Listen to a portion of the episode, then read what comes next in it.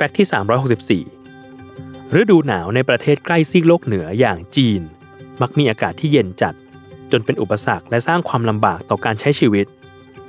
สิ่งหนึ่งที่จะช่วยบรรเทาความหนาวให้คลายลงได้ อาจเป็นเสื้อผ้าหรือเครื่องนุ่งห่มหนาๆแต่ถ้าให้ย้อนไปดูในสมัยก่อนของประเทศจีน ชาวบ้านในจีนสมัยโบราณ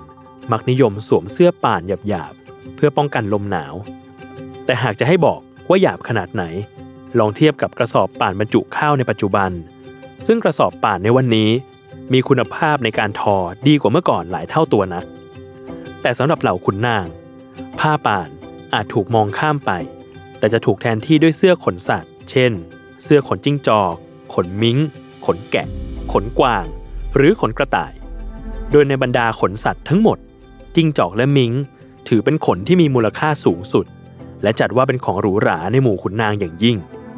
ส่วนผู้ที่มีเงินหรือผู้มีอันจะกินคนอื่น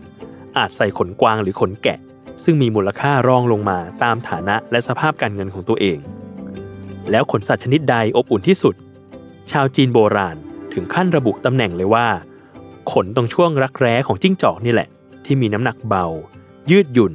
และให้ความอบอุ่นที่ดีที่สุดในบรรดาสัตว์ทั้งหมด ถึงขนาดมีชื่อเรียกของชุดที่ทำจากขนส่วนนี้ว่า หูปายฉิว